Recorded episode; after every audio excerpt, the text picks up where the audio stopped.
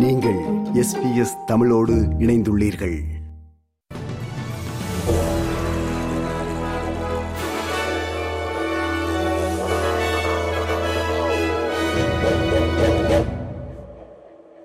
நேர்கள் அனைவருக்கும் வணக்கம்.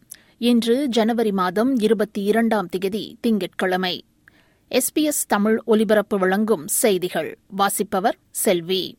பெட்ரல் நாடாளுமன்றம் மீண்டும் தொடங்குவதற்கு இரண்டு வாரங்களுக்கு முன்னரே லேபர் கட்சியின் காக்கஸ் கூட்டத்திற்கு பிரதமர் ஆந்தனி அல்பனீசி அழைப்பு விடுத்ததைத் தொடர்ந்து அரசியல்வாதிகள் இந்த வாரம் கேன்பராவிற்கு விரைகின்றனர். வாழ்க்கை செலவு நெருக்கடி மற்றும் பணவீக்கத்திற்கான தீர்வுகள் மற்றும் நிவாரணம் பற்றி விவாதிப்பதற்காக அவசரமான காக்கஸ் கூட்டம் கூட்டப்பட்டுள்ளது.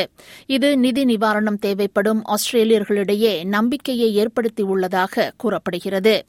இது ஆளும் லேபர் கட்சியின் அரசியல் நாடகம் என்று த நேஷனல்ஸ் கட்சியின் பானபி ஜாய்ஸ் சேனல் செவனின் சன்ரைஸ் நிகழ்ச்சியில் விமர்சித்துள்ளார். If they talk about giving you back money by ta- stage three tax cuts, then the crazy lefties come out and say, no, no, keeping the money in the hands of the state is more important than the cost of living crisis. So when this this cost of living crisis uh, hurrah is over and you've paid your half a million from your skyrocket for it, the question you have to ask yourself after this theatre, what did you actually get? வியாழக்கிழமைக்குள் குயின்ஸ்லாண்டில் மூன்றாம் நிலை என வகைப்படுத்தப்பட்ட புயல் கரையை கடக்க வாய்ப்புள்ளதாக வானிலை ஆய்வு மையம் தெரிவித்துள்ளது. சாத்தியமான சூறாவளி பவளக்கடலில் உருவாகி வருவதாக தெரிவிக்கப்படுகிறது. மேலும் செவ்வாய்க்கிழமை நாளை முழுமையாக உருவாகும் என்று எதிர்பார்க்கப்படுகிறது.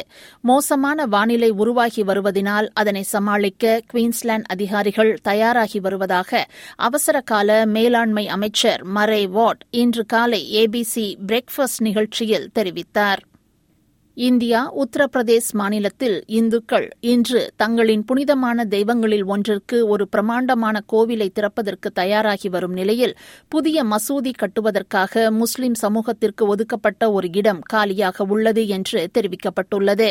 அயோத்தியில் உள்ள புதிய ராமர் கோவிலில் இருந்து சுமார் இருபத்தி நான்கு கிலோமீட்டர் தொலைவில் ஆயிரத்தி தொள்ளாயிரத்தி தொன்னூற்றி இரண்டில் சிலரால் அளிக்கப்பட்ட பல நூற்றாண்டுகள் பழமையான பாபர் மசூதிக்கு பதிலாக புதிய மசூதி கட்டுவதற்கு அதற்காக ஒதுக்கப்பட்ட ஐந்து ஏக்கர் நிலம் காலியாக உள்ளது.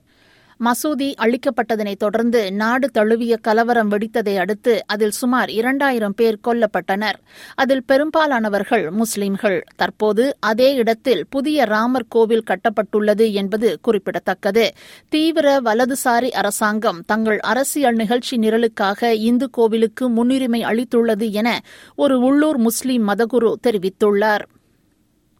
முன்னாள் நியூ சவுத் வேல்ஸ் காவல்துறை டிடெக்டிவ் ராஜர் ராஜர்சன் எண்பத்தி மூன்று வயதில் சிறையில் மரணமடைந்தார். பல ஆண்டுகளுக்கு முன்பு போதைப்பொருள் விற்பனையின் போது மாணவர் ஜேமி காவ் கொல்லப்பட்ட வழக்கில் ராஜர்சனுக்கு இரண்டாயிரத்தி பதினாறில் ஆயுள் தண்டனை விதிக்கப்பட்டது. அவர் கடந்த வியாழக்கிழமை லாங் பே சிறையிலிருந்து சிட்னியின் பிரின்ஸ் ஆஃப் வேல்ஸ் மருத்துவமனைக்கு வாழ்க்கையின் இறுதிக்கட்ட கவனிப்பை பெறுவதற்காக மாற்றப்பட்டார்.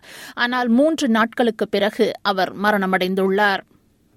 ஆஸ்திரேலியன் ஓபன் டென்னிஸ் போட்டியில் செர்பியாவின் நொவாக் ஜோகோவிச் பிரான்சின் ஆட்ரியன் மொனாரினோவை ஆறு சைபர் ஆறு சைபர் ஆறு மூன்று என்ற நேர் செட் கணக்கில் தோற்கடித்து காலிறுதிப் போட்டிக்கு முன்னேறியுள்ளார்.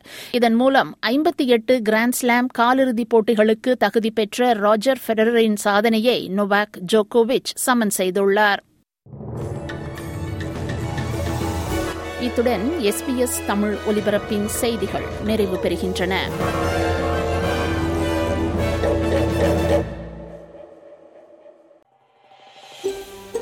இது போன்ற மேலும் பல நிகழ்ச்சிகளை கேட்க வேண்டுமா?